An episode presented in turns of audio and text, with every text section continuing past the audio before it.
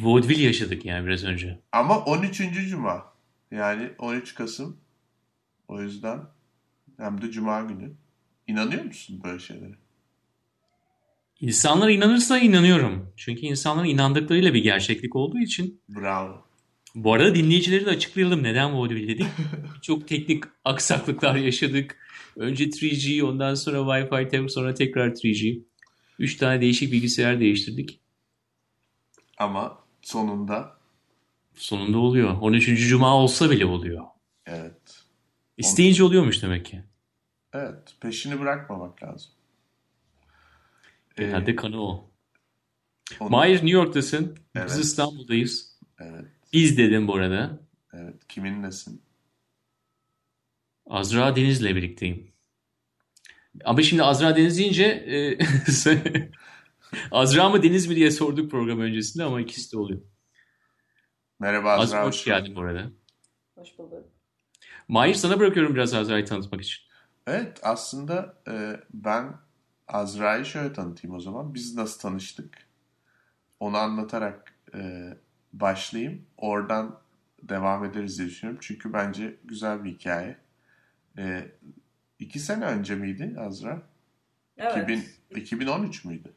Mayıs 2013. Mayıs 2013'te Onurcuğum New York'ta bu akşam ne yapacağız diye düşünürken e, bir arkadaşımızın vasıtasıyla genç Türk bir yönetmenin film gösterimi varmış. Onun haberini aldık.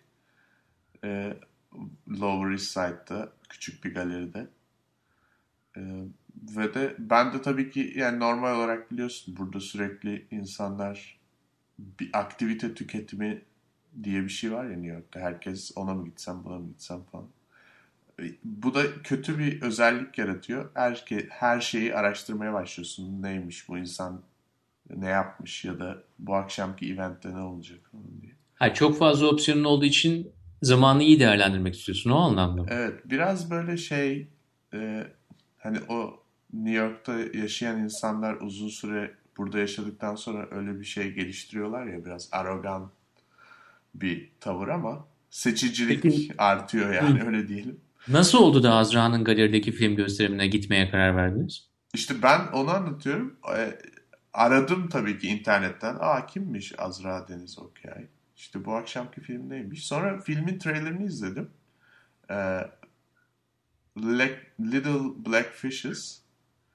E, çok ilginç görünüyordu filmin trailerı. Hiç böyle yani ne Azra'dan haberdardım doğru anlamda. Yani tabii ki insan artık herkes arkadaşının arkadaşı olduğu için herkesten haberdar olabiliyorsun ama tanımıyordum yani açıkçası. Sonra filmin trailerini izledim ve çok hoşuma gitti.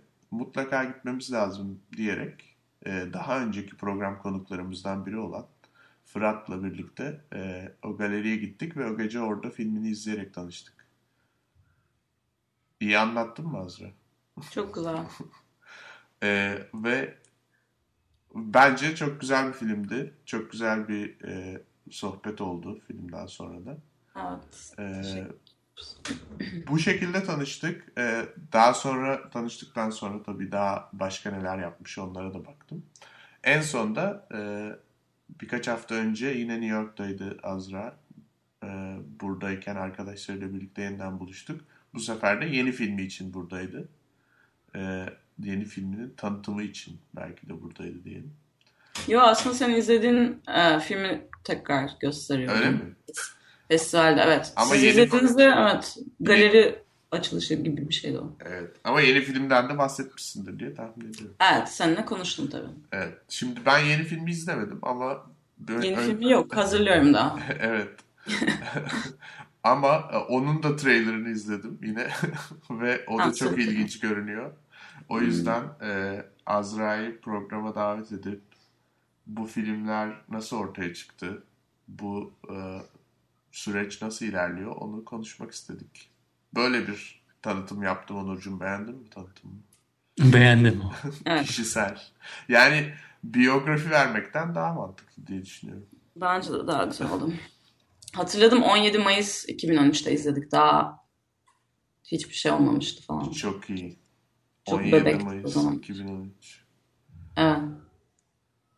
Tarih. Zaten 25'i falan döndüm burada yani. Tam jet lag'ım falan derken her şey burada farklı işlemeye başladı. Evet doğru. Evet. Ee, nasılsın Azra? Şu an iyiyim. Birkaç gün önce geldim New York'tan yine jet lag'ım aslında ama umarım bir geçen sefer gibi olmaz. Ya şu an Taksim'deyiz zaten. Gezi Parkı'na bakıyoruz. evet. Tam konuşurken bir şeyler başlayabilir. Ya Evet. bu siz geziyle açtınız diye ben sormadan edemeyeceğim. Yani gerçekten insanlarda hala o gezi zamanında olan ruha bir özlem var gibi hissediyorum ben. Bu doğru mu? Yani bence biraz ex-boyfriend gibi bir şey böyle bize. Anılarımız oldu ama kötü bitti falan gibi ee, diyebilirim. Çünkü hiçbir um, bağlantı tam kurulamıyor bence artık bu konuyla ilgili. Farklı kuruluyor ya. Acaba güzel bir film yapılacak mı geziyle ilgili ya? Yani şu ana kadar hep documentary, belgesel falan e, insanlar e, iyi bir belgelediler yani olayı ama e, böyle enteresan bir film olmadı yani.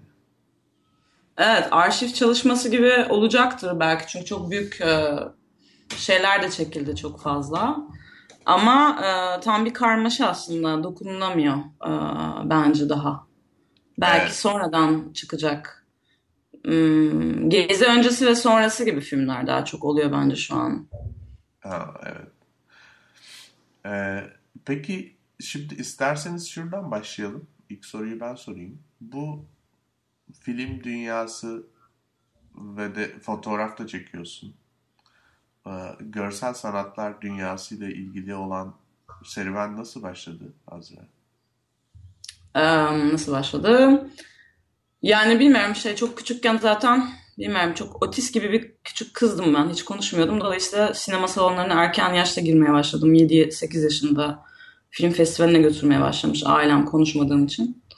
Ee, dolayısıyla Çingene her zaman falan hatırlıyorum böyle sigara dumanlı san, şey salonlarda izlediğimi. Ee, sonrasında da 12 yaşında fotoğrafa başladım. İlk Zenit kameramı aldım bir Polonya pazarından biriktirdiğim parayla. Ee, 14 yaşında asistan olarak Dora Günel'in yanına girdim. Yani ortaokul, liseden sonra onun işte karanlık odasında çalışmaya başladım iki arkadaşımla birlikte. Ee, 17 yaşında da e, kafaya koyup ben sinema okuyacağım Paris'e diye gittim.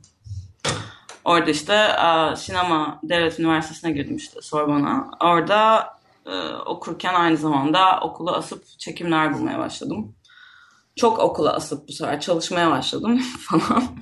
Okulu lisansı bitirdim. Master sırasında da iş buldum. Para kazanmak için iyi bir reklam şirketinde. Aynı zamanda kendi işlerimi de yaparım diye. Öyle bir 8-9 sene Paris'te kaldım. Onun sonrasında da işte şey aslında senin izlediğin filmin Küçük Karabalıkların konusu ortaya da çıktı. Ee, Immigration yani göçmenlikle de ilgili bir sorun. Bunu teşkil eden bir film. Aa, Bir şekilde de e, dönüş serüvenine geçmem gerekti orada kağıt sorunları yaşamaya başlayınca. Ve burada bir Ermeni kaçak kadınla tanıştım aynı anda ve hani paralel iki hikaye üstüne kurdum bu Küçük Karabalıklar filmini. İlk filmim o. Ama video artı da öğrencilik sırasında baş- başlamıştım yani şey bir hibrit em, film making şeklinde. Hani ne materyal bulursam neyi nasıl kullanabilirim? Öyle bir deniyordum zaten o süreçte de.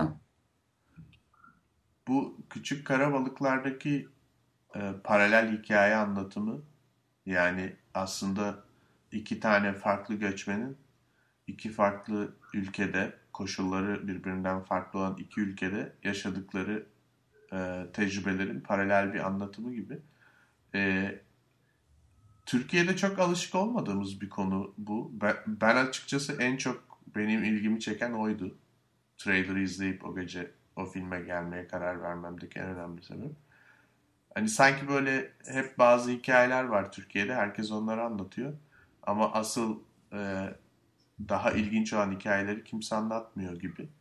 Bunu mesela e, bu fikri ortaya çıkartırken nasıl bir şey düşündün? Yani çok direkt olarak ben Fransa'da bunları yaşıyorum. Türkiye'de de başka biri neler yaşıyor gibi mi ortaya çıktı yoksa tamamıyla rastlantısal bir şekilde mi gelişti olaylar? Yani e, bu kağıt ve kal- kalamama, kalma sorunları çok büyük e, aslında evrensel bir konu olduğu kesin. E, karşıma çıkan insan da çok doğal bir şekilde kendi serüvenini de anlatınca bir yerde hani kafamda bir paralellik kuruldu.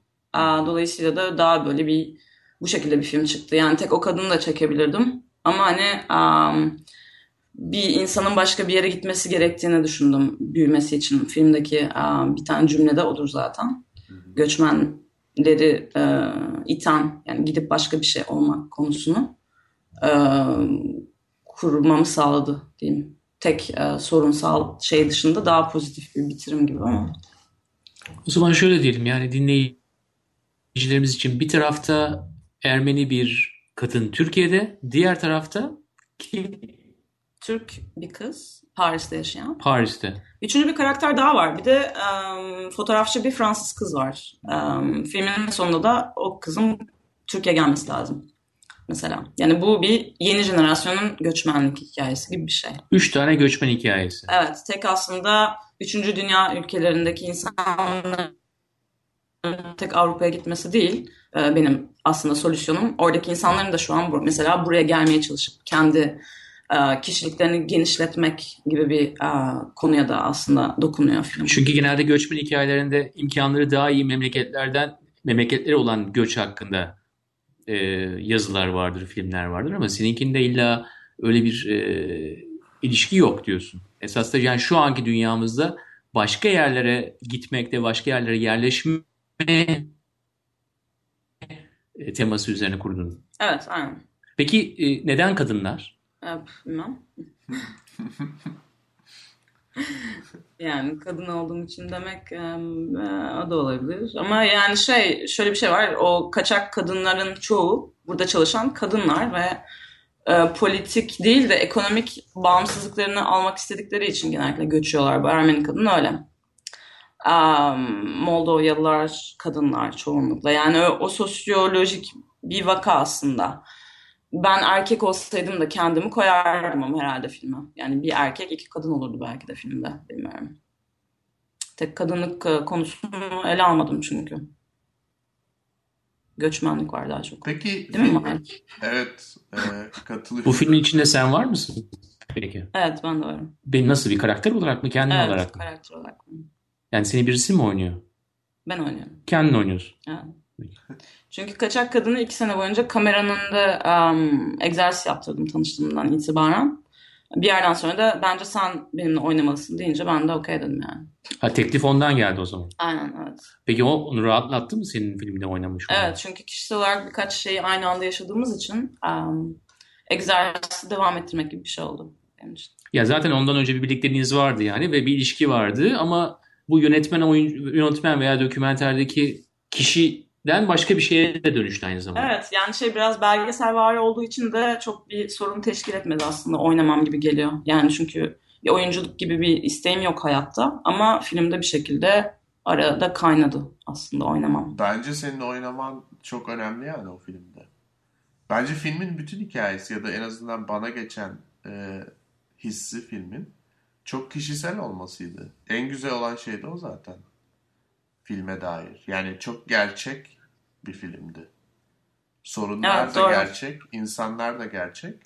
O yüzden Evet. hiç öyle bir e, gelişmemiş karakter e, yansıtımı falan yoktu. Çünkü insanlar gerçekti. Bence o açıdan e, senin oynaman e, sorun olmasından ziyade bence filmin en kritik noktalarından biri. Ee, teşekkürler mi diyeyim? Ee, Evet. Peki sonra neler oldu? Yani şu anda mesela biliyoruz ki işte yine geçende de buraya geldin bu film için. Oldukça iyi tepkiler var. Değil mi? Bir sürü ödül aldı film. Farklı Evet. yerlerden. Evet aslında sen ilk izleyenlerdensin. Yani bitirip New York'a gitmiştim öylesine bir galeride de gösterime teklifi aldım. Sonrasında aslında gerçekten festivallere gitmeye başladı.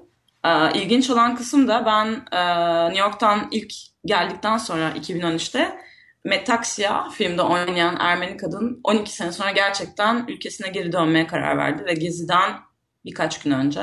En son o zaman gördüm. Filmin nerelere gittiğini bilmiyor. Hiçbir irtibatım yok, maili yok. Ve hani böyle bir garip durum da var aslında. Yani film çok gezdi, Ermenistan'a da gitti. Ama kadınla hiçbir irtibatım yok yani Metaxa'yla. Böyle bir garip var filmin. En kötü tarafı da bu belki benim için. Ee, böyle bir gariplik var mesela filmin yani. Gerçek hayattaki şeyin gerçekten olması gibi. İlginç, ilginç. Devamı hikaye. garip evet filmin gidişatının.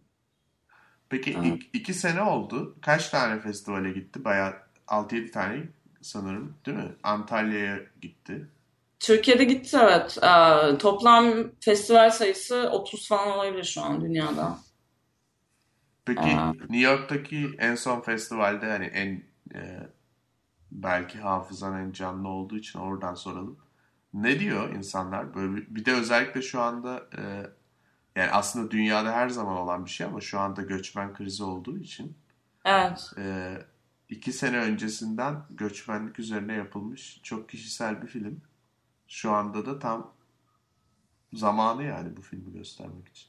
Ne- Aynen göç evet göçmenlik dışında da yani e, bahsettiğim gibi yeni jenerasyonun da konusu olduğu için yani başka bir yere gidip büyüme teşkil eden bir şey bu. Eskisi gibi hiç kimse açlıktan kaçmıyor. O gelen Fransız ga- gazeteci kız gibi buraya mesela filmdeki. Ee, insanların reaksiyonu çok çok iyiydi. Ağlayarak gelenler vardı. Sağ ol falan diye böyle Amerikalılar. Bir kız vardı küçük karabalık bir tane tatuajı varmış. Dövmesini getirip ağlayarak bu benim çocukluğumdan beri okuduğum bir e, hikaye diye. Çünkü Samet Behrengi'nin kitabı vardır Küçük Karabalık. Bizim e, Türkiye'de daha çok okunan bir kitap. Küçüklükten itibaren İranlı bir yazarın. E, kız onu okumuş küçükken. Küçük Prens'in işte İran versiyonu gibi. Kız onu mesela biliyordu ve bulmuş gelmiş ağlıyordu falan screeningden sonra. Çok tatlıydı yani. Onun dışında da şey yani göçmenliği hani farklı bir şekilde işlediğim için insanların hoşuna gitti. Çünkü pozitif bir gelişimi var filmin sonunda. Ama yani Suriyeli göçmenlerle e, ilgili değil yani film. Farklı bir boyut. Onların yaşadıkları çünkü şu an. Evet. Yok. Ee, ama genel olarak bir yerden bir yere göçmek yani e, ba- bu sabah ben de bu sabah uçakla New York'a geri döndüm de uçakta turist kelimesini düşünüyordum. Turist diye bir kelime var. Ee, herhalde Fransızca kökenli. İngilizce'de de kullanılıyor. Bizde de kullanılıyor değil mi? Turist. Sonra e, neden yani seyyah demiyoruz değil mi? Türkçesini düşünmeye çalışıyordum. Yani turlayan insan demek aslında turist değil mi? Ee, neden yani bizim dilimizde de turist olarak kullanıyoruz? Genelde biz bizde olmayan şeylerin e, kelimelerin e, İngilizcelerini Türkçeleştirip ya da Fransızcalarını Türkçeleştirip kullanıyoruz. Turist bizde yok mu diye düşünüyordum. Ee, ondan sonra da işte seyahat etmek, seyyah vesaire falan. Fakat turist mesela daha farklı bir kavram ya. Bu göçmenlik meselesi de biraz öyle geliyor bana. Aslında insanlar hep bir yerden bir yere göçüyorlar. Fakat motivasyon farklı olduğu için e, yer değiştirmenin sebepleri ve sonuçları da farklı oluyor. Senin filminde bence birkaç farklı yer değiştirme hikayesinin ızdırabı olduğu için genel olarak göçmenlikle e, ilgili olduğunu düşünüyorum ben. Suriye meselesi çok ya da Suriyeli göçmenler meselesi şu an çok medyada popüler olabilir ama konunun özünde aslında hala bir bir yerden bir yere göçme meselesi var. Yani bir e, yani bir arayış var. Bir yerdesin. e, o olduğun yer sana artık uymuyor. Ya bir sıkıntı veriyor ya ekonomik olarak e, seni tatmin etmiyor. Ve başka bir yere gidiyorsun. Orada bambaşka bir hayat kurmaya çalışıyorsun. Bence bu e, genel olarak bir tema olarak senin filminde çok iyi yans- yansıtılmış olmasının sebebi insanların gerçek olması. Ben öyle düşünüyorum yani. Evet çok sağ ol. Onur? Evet, Sulu Kule'ye geçelim o zaman. İki hip, hip hopçu. Bu trailerını izledik e, Mahir'le biz. E,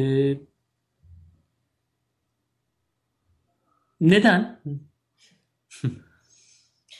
Sulu Kule, e, şimdi şöyle background'ı bunun benim ailem mimar ve babam şehir plancısıydı. Anıtlarda da başkandı ve dolayısıyla çocukluğum aslında şehir kor- koruma planları üstüne geçti. Mesela Mardin'de yaşadık. Mardin koruma planını babam yaptı. UNESCO'ya o şekilde alındı. Ee, Safranbolu'da yaşadım ve hani bir şehrin, bir anıtın nasıl korunup işte hmm, ne hayatta ne olduğunu biliyorum. Yani çocukluğumdan beri e, bildiğim bir şey bu. Ve hani ilk başta aslında insanları koruyarak, binaları koruyarak modernize olur insanlık. Aslında şehirciliğin ana teması da budur. E, koruma planlarının. UNESCO'nun yaptığı şeyler gibi. Sulu Kule'yi de babam e, kurtarmaya çalışıyordu zamanında. E, babam tam o sırada onu kaybettim ben. E, ve çok önemli bir e, miras benim için. Sulu Kule Monamur da hani şey Hiroşima Monamur gibi aslında e, tamamen yok edilen bir yerin e, devamındaki kalan insanların daha doğrusu o iki kızım mesela. E, çünkü bu Sulu Kule'nin e, yok ediliş sırasında kızlar bu çocuklar bir yerde e, oraya giden sanatçılar sayesinde de sanatla tanışıp müzikle zaten roman veya başka bir kültürden geliyor hepsi. Müziğin olduğu bir um, kültür fakat hani hip hopla tanışıyorlar aynı zamanda da bir filmleri izleyerek ve diyorlar ki sokakta da biz bunu devam edebiliriz. Ee, bir mekana ihtiyacımızın yani yok yani. Benim hip hopla bir alakam yok aslında. Hip hop müziği de dinlemem.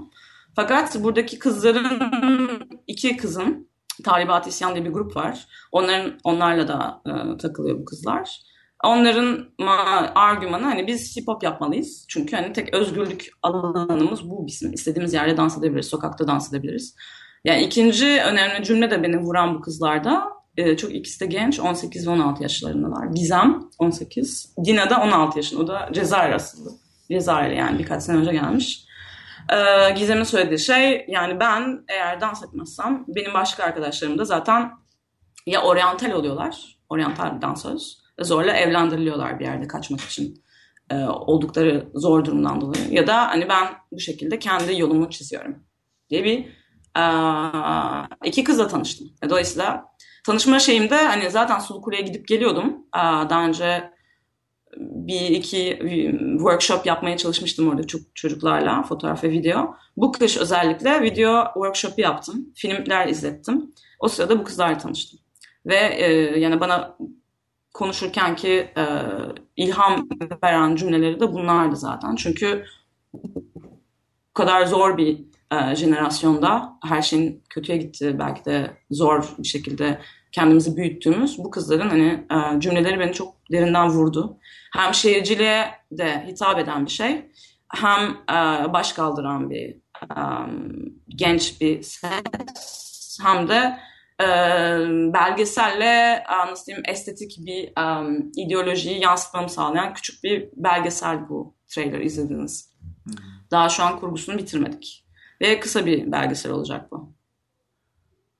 Ama tamamıyla belgesel çünkü mesela e, doku drama gibi bir şey olmayacak yani tamamıyla bir belgesel. Yok hayır. Yo, evet bu böyle bir seri gibi yapmaya çalışacağım. Bu ilk başta 10 dakika olacak. Bu özellikle de hani daha çok dönebilsin diye de istiyorum. Hani bir küçük küçük yapmak istiyorum. Daha böyle internetten izlenebilecek bir formatta olması benim için ilgi çeken noktası zaten küçük formatta olması. Bu format meselesi önemli mi sence? Ben kendimi o şekilde geliştirdim projede. Çünkü um, bir 10 dakika, bir sonraki 10 dakika başka bir teknikle çekip yine uh, geliştirmeyi planlıyorum devamında. Bu Vimeo'nun e, sponsor olduğu ya da işte gösterdiği yeni belgesel değil ama dizi formatları var ya biraz onlara benzettim sen anlatınca. Onlar da böyle genelde kısa oluyor. Mesela High Maintenance. Evet onu 7-8 dakika evet. izliyorsun. Sonra bir tane daha izliyorsun. Yani e, eski evet. televizyon dizisi formatı gibi değil. E, evet. İnternet formatı yani. Evet. Benim ilgimi çok çekiyor. Vice falan da onu çok yapıyor. Um, bence geri kalan yani şey çalışma sisteminde böyle olmalı şimdilik bu jenerasyon. Çünkü yani Türkiye'de belgesel yapmak e, benim alanım değil aslında. Yani farklı şekilde çalıştım daha önce. Oturup böyle um, yani 50 dakikalık bir şey pat diye zorlayacağıma hani değil zaten bu şekilde çıktı yani. Ee, ben trailer'ı çok beğendim.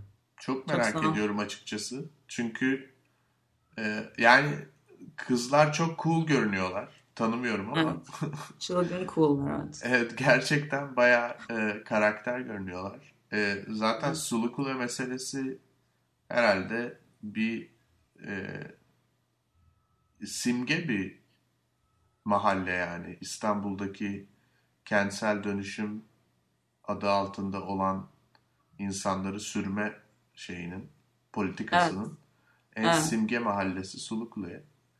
Ee, onun dışında yani ben, ben Sulukule'deki yaşayan insanları düşündüğümde Türkiye'deki e, çoğunluktan olmayan insanların yaşadığı sorunlara dair zaten kentsel dönüşüm öncesinde de bir sürü e,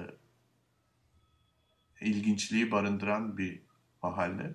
Ama bu kızların bu şekilde e, yani bu sorunların içinden böyle hip hop ve dansla çıkıyor olması ne anlatacaklar diye çok merak ediyorum. Yani ben gerçekten e, ilk bölümünü belgeselini bekliyorum.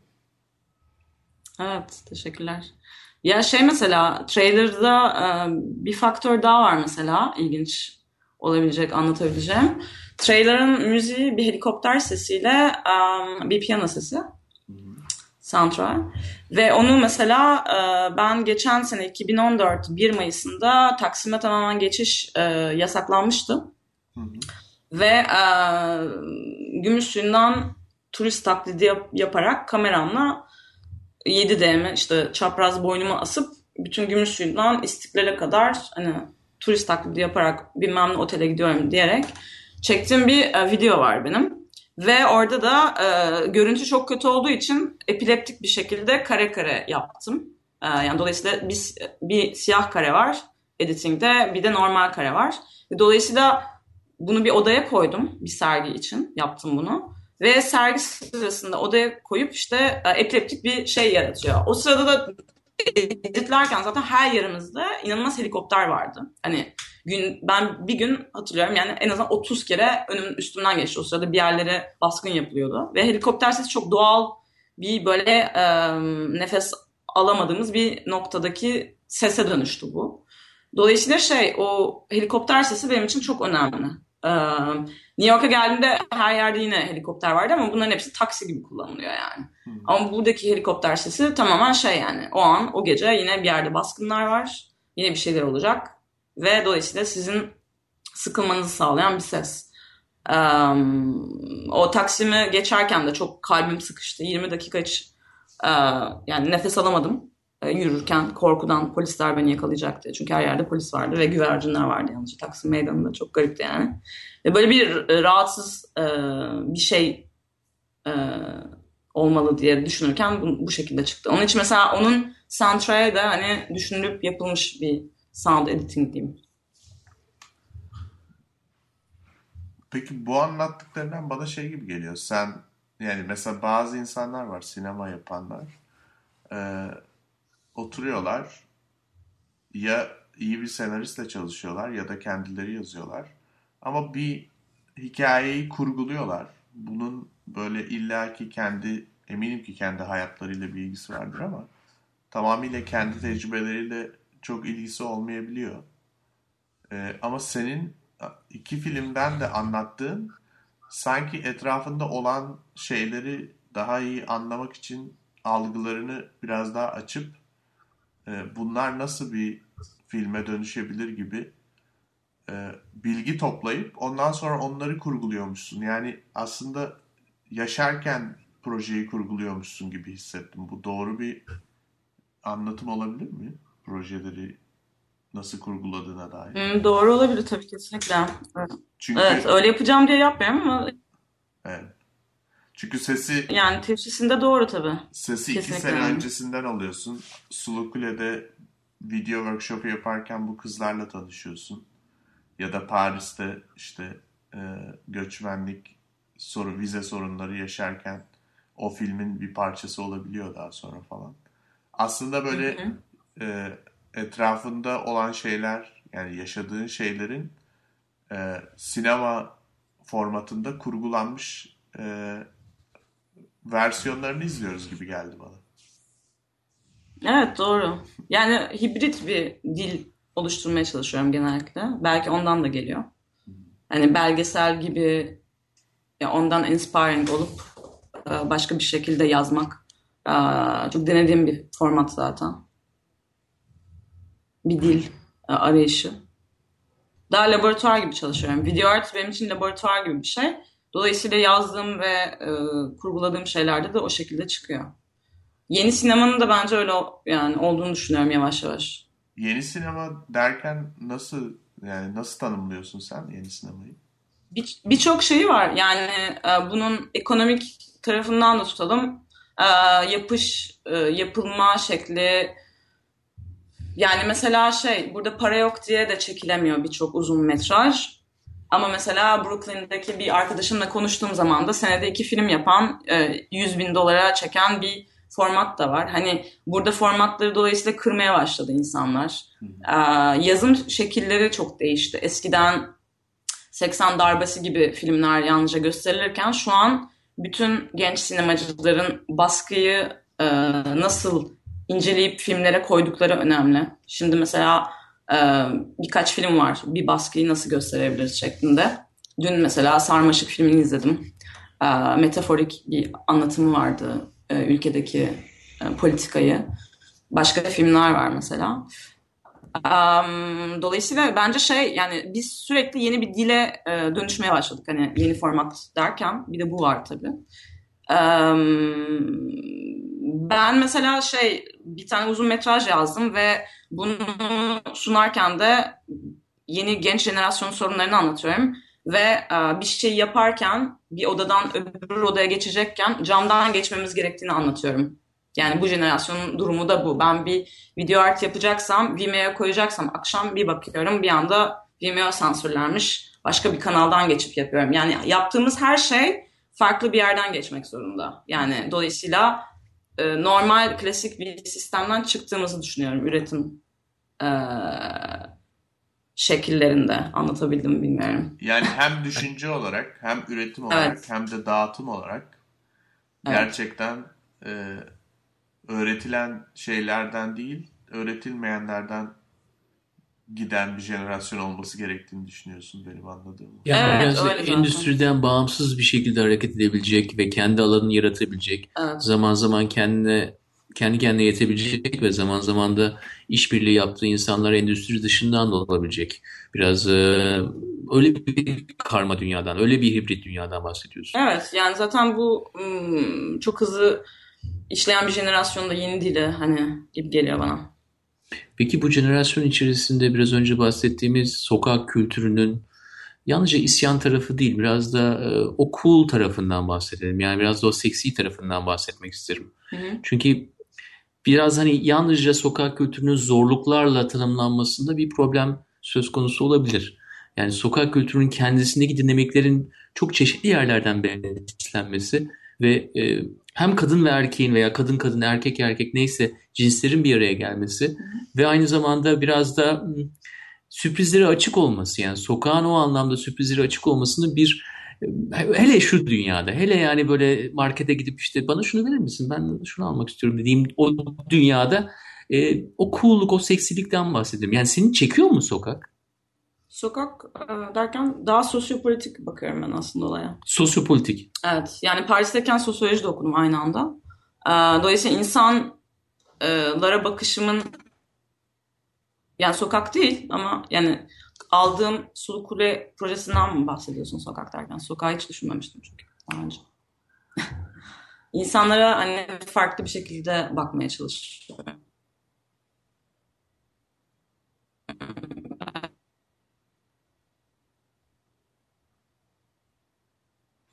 De o var. Hani sosyopolitik derken. Hani işte roman, hip hopçu, sokak kültürü gibi mi? Yok öyle kategoriler yapıyor musun kafanda yani? Ben zannetmiyorum pek yaptığını zaten. Yok yok onun için dedim. Hani daha sosyolojik bakıyorum bazı şeylere de.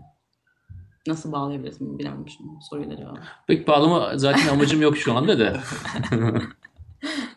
Ya bilmiyorum ben sosyoloji de okudum. İşte söylediğim gibi çocukken de değişik yerlerde de yaşadım. Onun getirdiği bir evet farklı bir evet sokaktaki insanlar belki daha rahat gibi gözüküyor. İletişim olabilir. olarak mı diyorsun? Ha. Yani evet yok iletişim derken evet e, sunmak Ha, sunmak. e, daha kolay e, bir araştırma şeklim var belki de evet.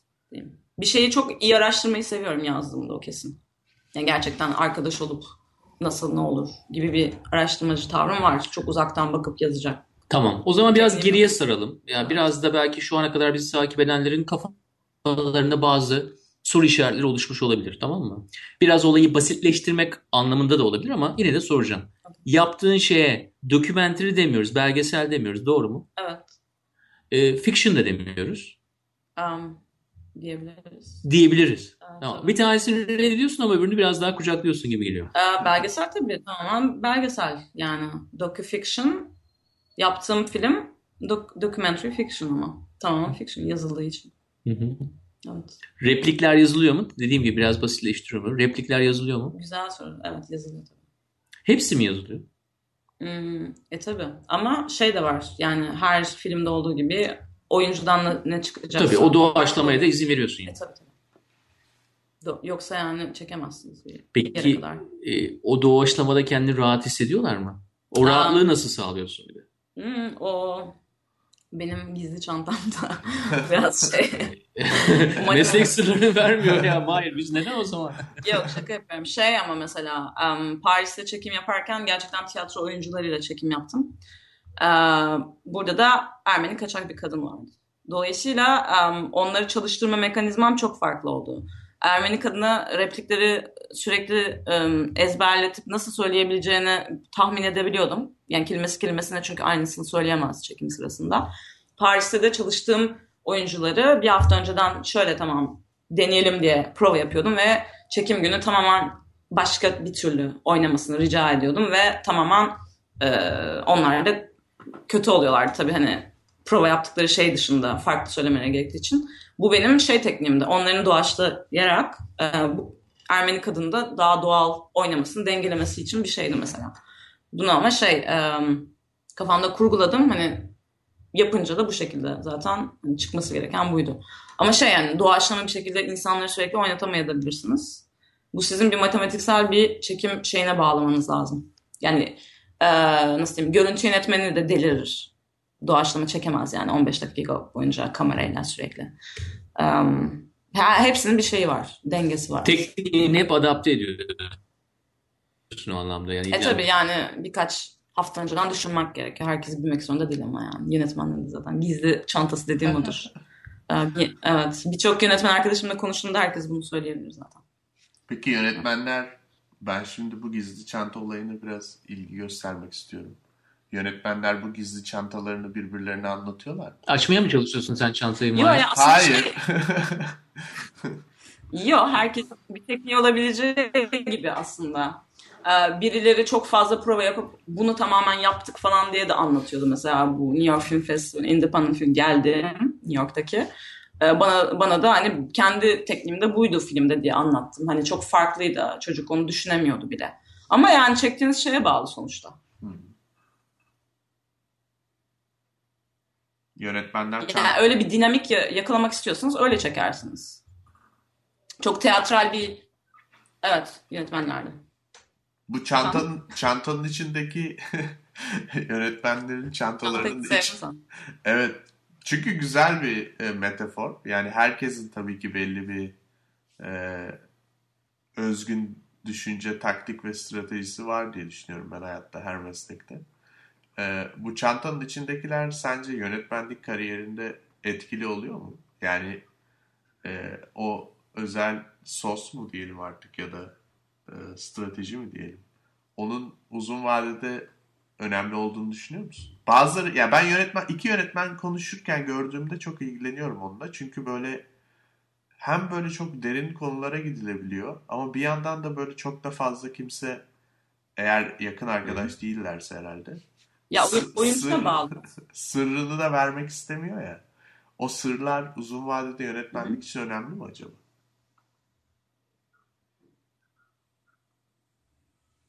Ee, bilmiyorum sır vermiyorum diye bir şey yok. Yani konuştukça çıkan şeyler bunlar zaten de. Ee, bilmiyorum ya, ya, ya çektiğin şeye bağlı. Ben reklam çekerken haydi ne yapacağımızı bilemiyoruz falan hayatta demedim yani. Hmm. Ee, ama kurguladığım bir şey var her zaman kafamda. Çekim sırasında da bir şeyleri oynatman gerekebiliyor diyeyim o zaman. Sır değil de elastisisten olman gerekiyor. Elastik olman gerekiyor yani. Ama bazı şeylerde de hani bu e, anlattığım örnekte hani bir tanesine doğaçlama yaptırıp öbürüne yaptırmamam konusunu yalnızca ben biliyordum. Bunları söylemedim kimseye. Şu ana kadar. Geçen geçenlerde anlattım ama. yani um, ya bilmiyorum işte herkesin bir boyayı şöyle yaparsam şöyle bir şey çıkar gibi anlatması gibi bir ressamın gibi geldi şu an anlatırken. Ama yani Farkında değilsin da... yaparken yani aslında çok belki de. Evet. Kafanda kurguluyorsun yani. Peki sonlara yaklaşırken şunu sormak istiyorum Azra. Ee, İstanbullusun.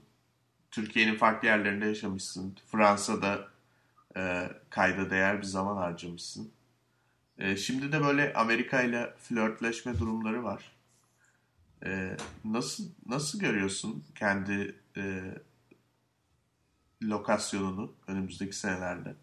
Yani sence önemli mi yer değiştiriyor olmak bu filmleri iyi yapabilmek açısından?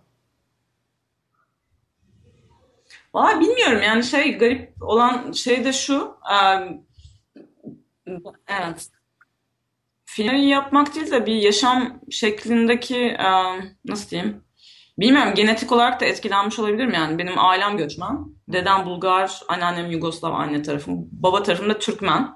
Bu ara onu düşünüyorum. Genetik mi hareket etmem gerekiyor? Çünkü anne tarafım da hiç yerinde durmayan, normalde sokakta da hani sürekli koşan bir takımız yani.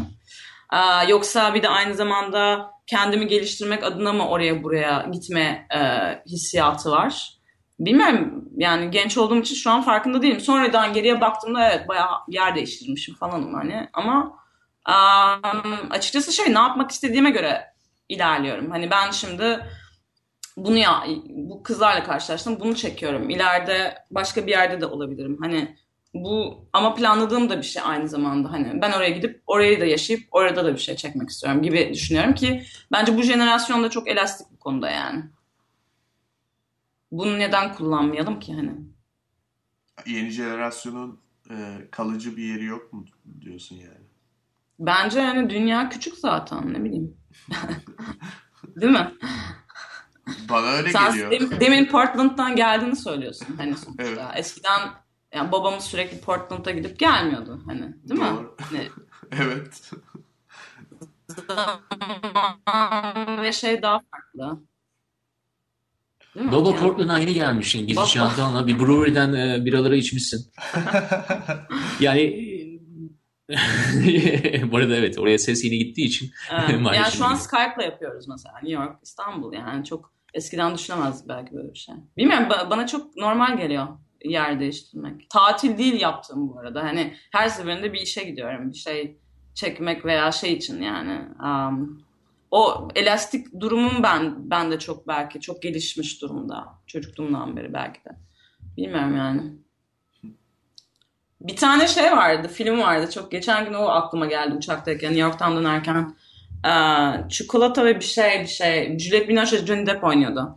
Kadın, Chocolate, yani çikolata. Evet evet izlediniz mi bilmiyorum da o orada bir örnek var kadın bir rüzgar çıkınca evet o rüzgar çıktı benim gitmem lazım diyor. Geçen gün onu dedim kendi kendime acaba böyle bir böyle kafama mı esiyor gidiyorum yoksa hani gerçekten kurguladığım şey mi bu gibi kendi kendime bu ara düşünmeye başladım. Yani sonuçta galiba bütün kararlarımızın kendi zihinsel faaliyetlerimizin sonucunda olduğunu düşünmek biraz abes olur. Biraz da Evet. saftır herhalde. Ama hi- hiperaktif olduğum doğru çocuk çocukluğumdan beri yani şey de var. Ee, hem Fransız okuluna gittim ben küçükken Papillon Pierlotti diye. Aynı zamanda da Türk İlkokulu'na gittim öğleden sonraları. İki okula gittim. İki kültürü aynı anda yaşadım. Ee, yetmedi 8 yaşında bunu yaparken bir de konservatuara gittim.